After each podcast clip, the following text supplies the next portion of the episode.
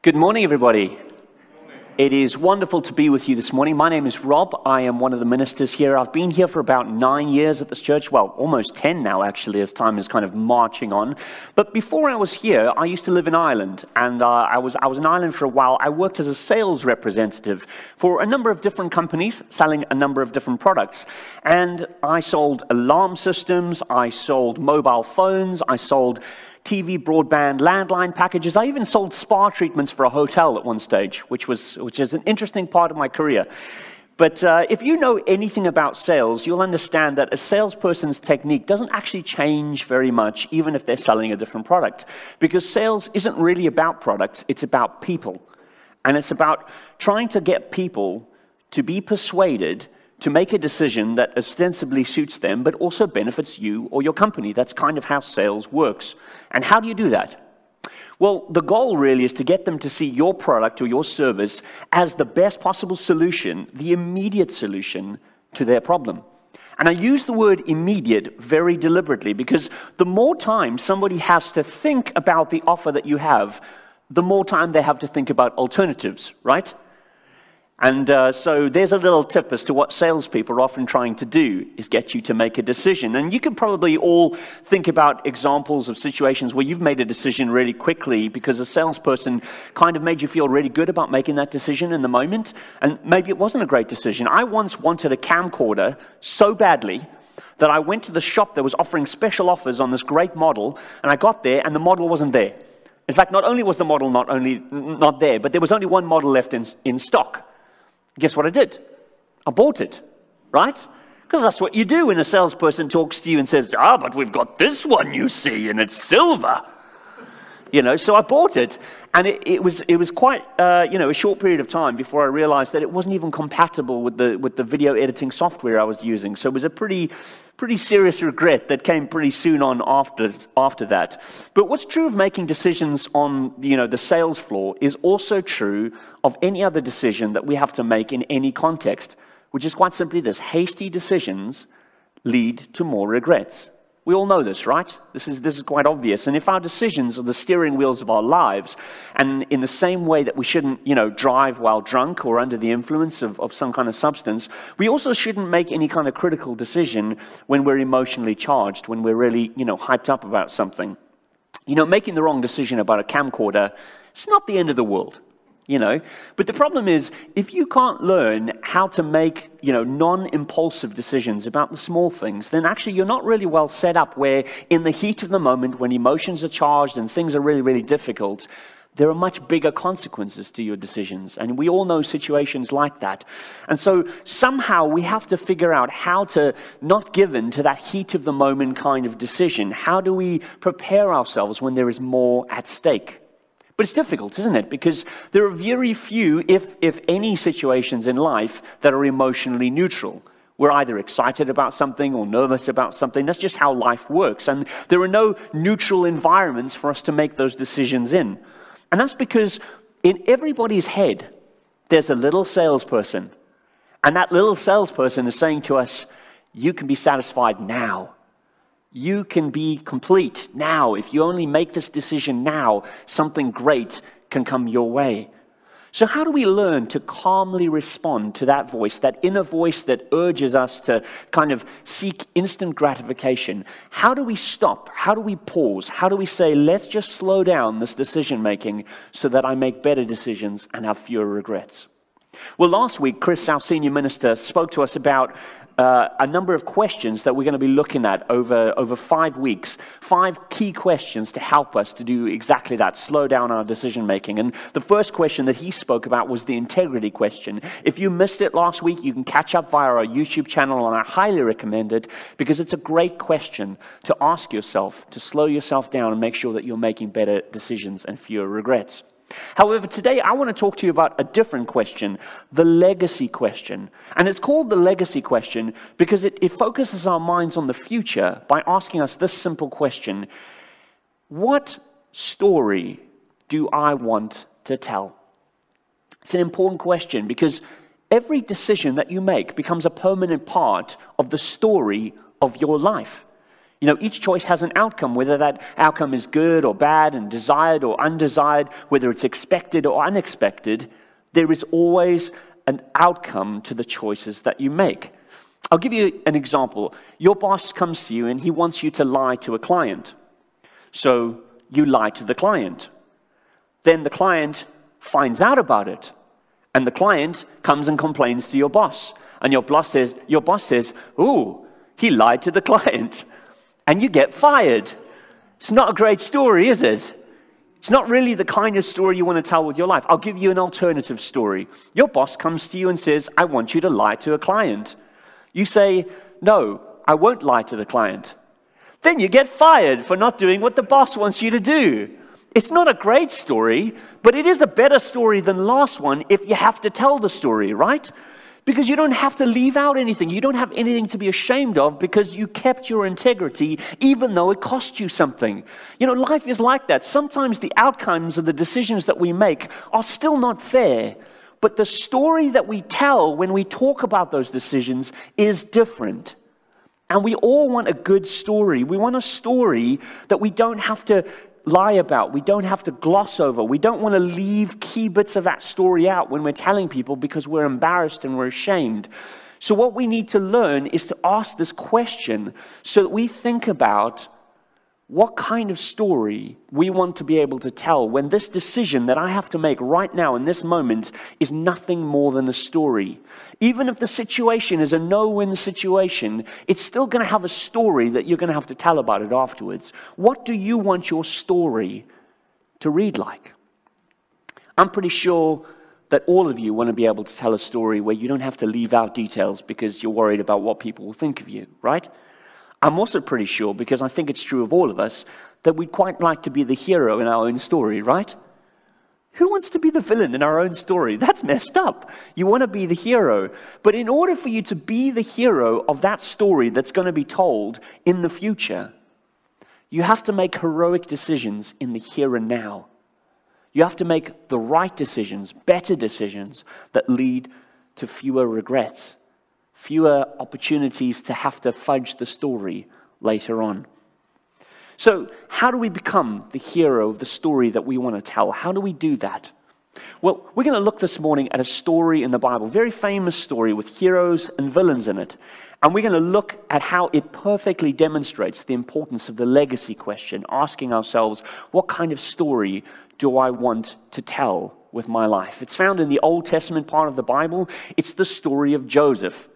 You probably know the guy, Joseph, the guy with the Technicolor dream coat that J- Jason Donovan played in that, in that big musical, or Joseph, the main character in the DreamWorks animation, The Prince of Egypt. You know the guy, you've probably heard of him, even if you haven't heard of his entire story. So if you haven't heard of his story, I'm just going to give you a really, really kind of brief, abridged version of how his story began. Around about 11, uh, not 11, 1800, BC, somewhere around there, there's a 17 year old guy called Joseph. He's the 11th of 12 sons, so really big family. And he finds himself in a no win situation that he didn't make. Okay? His father Jacob loved him more than all of his other brothers. And that had to do with the fact that Jacob had a number of wives. And, and, and this particular wife was his favorite. So the children that came from this wife were his favorite. And ultimately, Joseph was his favorite kid. And you might think, that's a great way to start. I'd like to be the favorite. You know what being the favorite does? It makes your siblings really jealous. You want to know how jealous these siblings got? They ended up selling him into slavery. They were so annoyed that he was the favorite that they sold him into slavery and they told their father that he'd been killed by a wild animal. And it broke their father's heart. And now these 10 uh, other kids have to live with this story for the rest of their lives because they can't let the story that is true get out. They can't let anybody find out that they sold their brother into slavery, let alone their father. It would absolutely devastate that relationship and would paint them as the villains of the story. So they have to live a lie for the rest of, of, of, of their time. That's how they, they, they kind of have put themselves in a situation where their story has to be kind of kept undercover and they have to make up a story about themselves. Meanwhile, poor Joseph, he gets carted off to Egypt and he's sold as a slave to a military officer by the name of Potiphar. And here's where the story is really relatable Because if you think about it, none of this was Joseph's fault. It wasn't his fault that he was the favorite. It wasn't his fault that his brothers sold him into slavery. It wasn't his fault that he gets sold to Potiphar. He just finds himself going from situation to situation to situation because of somebody else taking control of his story, somebody else hijacking parts of his story. And you know this too. You have had parts of your story hijacked by the actions of somebody else. Somebody else maybe made a selfish decision at some point that impacted you, and there are parts of your story that you would never have chosen, but they are a part of your story because of the actions of someone else. So, how do you respond to that? How do you respond when your life takes such a dramatic turn for the worse because of the actions of someone else, because of somebody else making a selfish decision? Well, I guess the legacy question has a lot to offer us because it asks us, what story do I want to tell with the rest of my story? It's easy to get bitter, isn't it? When somebody else puts you in a situation you would never have chosen, where somebody else does something to put your life in, in kind of jeopardy, a negative spin. Things have gone really, really miserable for you. Things have gone badly because of the actions of someone else. It's easy to get overcome by emotions and respond based on those emotions. But you know, Joseph is a great story because he overcomes those emotions, those negative emotions, and somehow he decides in this situation to serve Potiphar's household as if it was his own household. That's the kind of decision heroes make. They make the best of the bad hand that they've been dealt. And you know what? Potiphar notices. He notices this young man trying to better himself, trying to make a better life than the one he's been handed and he recognizes it and he promotes him. In fact, it's not long before Joseph becomes the person who is in charge of the entire household, all of the staff, everyone listen to him. Now, that's the kind of story worth telling, right? I mean, imagine the story. I was kidnapped once, I was sold as a slave twice, I was a victim, but I chose not to live like a victim, and I chose to work hard and rebuild my life, and now I'm in charge of everything. That's a pretty good story. But, you know, it's a story of true grit under pressure. It's a story of heroic decisions when the odds are against you because of no fault of your own. That's how we write these great stories, one decision at a time, when it's the right decision, the honorable decision. But hey, that does not mean that life only kicks you in teeth once. And if you follow the story of Joseph, you find out that sometimes nice people, even heroic people, face circumstances that are just awful again and again and again through no fault of their own. It started off with his brothers uh, who sold him into slavery. Then he got sold again to Potiphar. And now, when things are starting to look like they're going right for poor Joseph, everything gets turned on its head again because Potiphar's wife decides to take advantage of his situation for her own benefit. And through no fault of his own, Joseph is found in a no win situation because Potiphar's wife insists that he becomes her lover. Now, Joseph is put on the spot. And he only has two options, neither of which are going to lead to a positive outcome for him. I'm sure he knows this, right? Story number one, if he chooses for it to be told, could be something like this I, I know that your husband has given me an opportunity in this household that I never ever would have dreamed. And I was faithful to him and I was faithful to God. And, and so, no, I'm not going to sleep with you. That's story number one. And it's a good story, but she's not going to like it. And she's a pretty powerful person. So, who knows what's going to happen? Or story number two, your husband gave me this great opportunity that I never dreamed would come my way. So I took advantage of his trust and I had an affair with his wife. Now, that's a bad story. It's a story God is not going to be pleased with, and certainly Potiphar is not going to be pleased with if he finds out about it. It's a bad story. And it's important to understand that this decision that Joseph had to make in this moment is a life and death decision. These are powerful people, and it doesn't matter which one of them you annoy, you can get yourself in a lot of trouble. In fact, it was possible that he could have faced the death penalty if he was caught in adultery and Potiphar so chose. That would be the case. But he has to make a decision, regardless of the fact that he knows the outcome will be bad either way. Maybe you're facing a decision that you feel like is impossible. Like you're damned if you do and you're damned if you don't, because no matter what's going on, no matter what you try, something bad is going to come of this situation. And if that's you, I want you to remember Joseph's story. Because Joseph's story isn't finished yet. Just keep your mind on that because life is full of difficulty. And ethical choices are difficult and hard. And sometimes making the right choice can still get you in trouble. But you've got to remember the legacy question. What story do I want my life to tell when this is just a story that I tell five years from now? Because that will help you to make the right decision. Once again, Joseph opts for a better story. This is what we read in Genesis chapter 39. These are the words that, that he kind of makes his decision by. He says this He says, With me in charge, he told her, my master does not concern himself with anything in the house. Everything he owns is entrusted to my care. No one is greater in this house than I am. My master has withheld nothing from me except you, because you are his wife.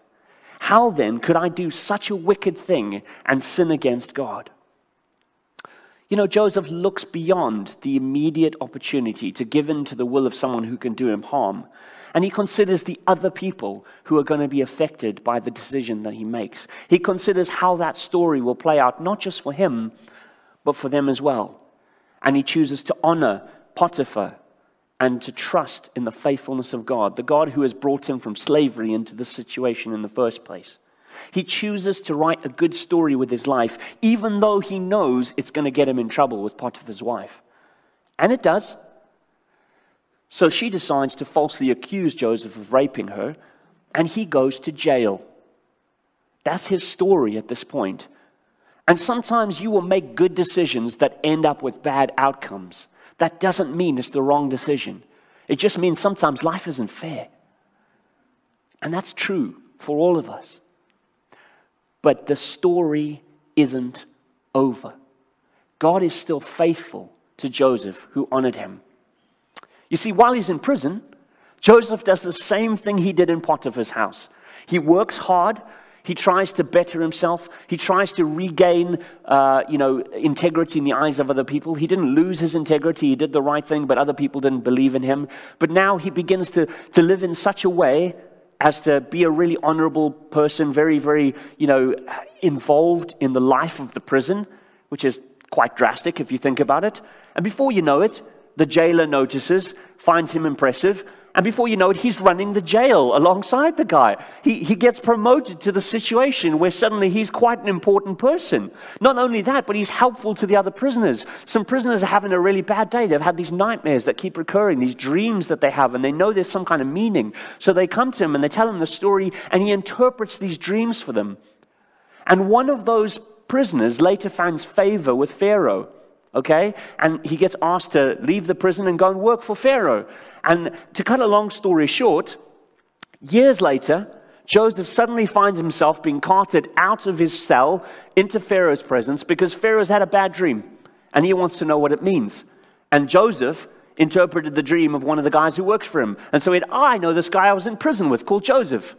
He'll, he'll be able to interpret your dream. So he gets carted before Pharaoh, and, and Pharaoh says, Here's the dream. This is what it means. Uh, this is what I, I had. What does it mean? And Joseph, by the power of God, is able to tell him, This is what the dream means for you. And do you know what Pharaoh says? Pharaoh says to him, Since God has made all of this known to you, there is no one so discerning and wise as you. You shall be in charge of my palace, and all my people are to submit to your orders. Only with respect to the throne will I be greater than you. I want you to try and imagine what kind of day that was for Joseph. He woke up in the morning in prison, and by the time he'd finished a meeting that he wasn't expecting with Pharaoh, he was the prime minister of Egypt. That's what God can do when you honor Him with your decisions. That's how radically God can change your circumstances. But it all begins with the kind of heroic decision to do the right thing, even if it costs you. Joseph would never have been in that situation if he hadn't made the right decision and get sent off to prison. And sometimes life is like that. It throws you a curveball and you think, this is so unfair, but God is still in your story It is not over yet. And if you keep making decisions that honor Him and think about the other people around you, you might be surprised one day what incredible thing God can bring out of your life. What kind of story He can write when you are submitting yourself to Him, even in the most unfair of circumstances. Quite a story, isn't it? The story of Joseph. I highly recommend you read it. Go through the book of Genesis, find that story, read it from beginning to end. That's a summary. There's so much more in it. But what I really want to ask you this morning is what kind of story do you want to tell with your life? And I don't know if you're a person of faith this morning. Maybe you're watching us online and you really don't know what to make of any of this. Maybe you think that Bible stories are just fairy tales. But whatever you believe, this is a deeply challenging story about integrity and about doing the right thing. And I'm pre- prepared to wager that you want to make better decisions and you want to have fewer regrets in your life. So, whether you're a person of faith or not, this is good advice. You should really think this through. You should make slower decisions. I don't know what pressing decisions you're feeling right now. Maybe you're in a hopeless situation and you think, I don't know what to do. And in that situation, the legacy question presents itself again. When this is just a story I tell, regardless of how things end up, when this is just a story I have to tell, what kind of story do I want to write with my life? I don't know what regrets you might be wrestling with right now. Maybe regrets of decisions you've made in the past that you didn't choose the right thing. And you know that. But I do know this God is willing to forgive us when we confess our regrets to Him, when we regret the things that we've done and we say, Lord, I'm sorry, He is willing to forgive us and to begin to rebuild our life.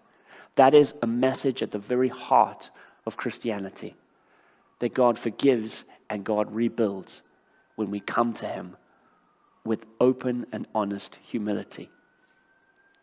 When you build your life around the will of God, don't be surprised how this author and perfecter of our faith begins to write a better story than we could ever have imagined with our lives. When we surrender our every decision to what would God have me do in this scenario, regardless of how the outcome is, don't be surprised if God writes a better story than you could ever have imagined. And if you are a person of faith, if you believe in the same God that Joseph believed in, then I want to challenge you this morning to surrender your decision making process to Him, to ask, what story does God want my life to tell? And as you do that, and as you hand your life into His hands to tell your story, to tell His story through you, don't be surprised if He builds a legacy way beyond what you think your story could ever tell. Because that's what God does when we honor Him. Let's pray together. Heavenly Father, I want to thank you for your goodness. And I want to begin by asking for your forgiveness and your freedom from the guilt of poor decisions in the past that I've made, that anybody here has made and for the courage to write a good story with the decisions that we still have to make, the decisions that will govern the rest of our stories, the rest of our lives.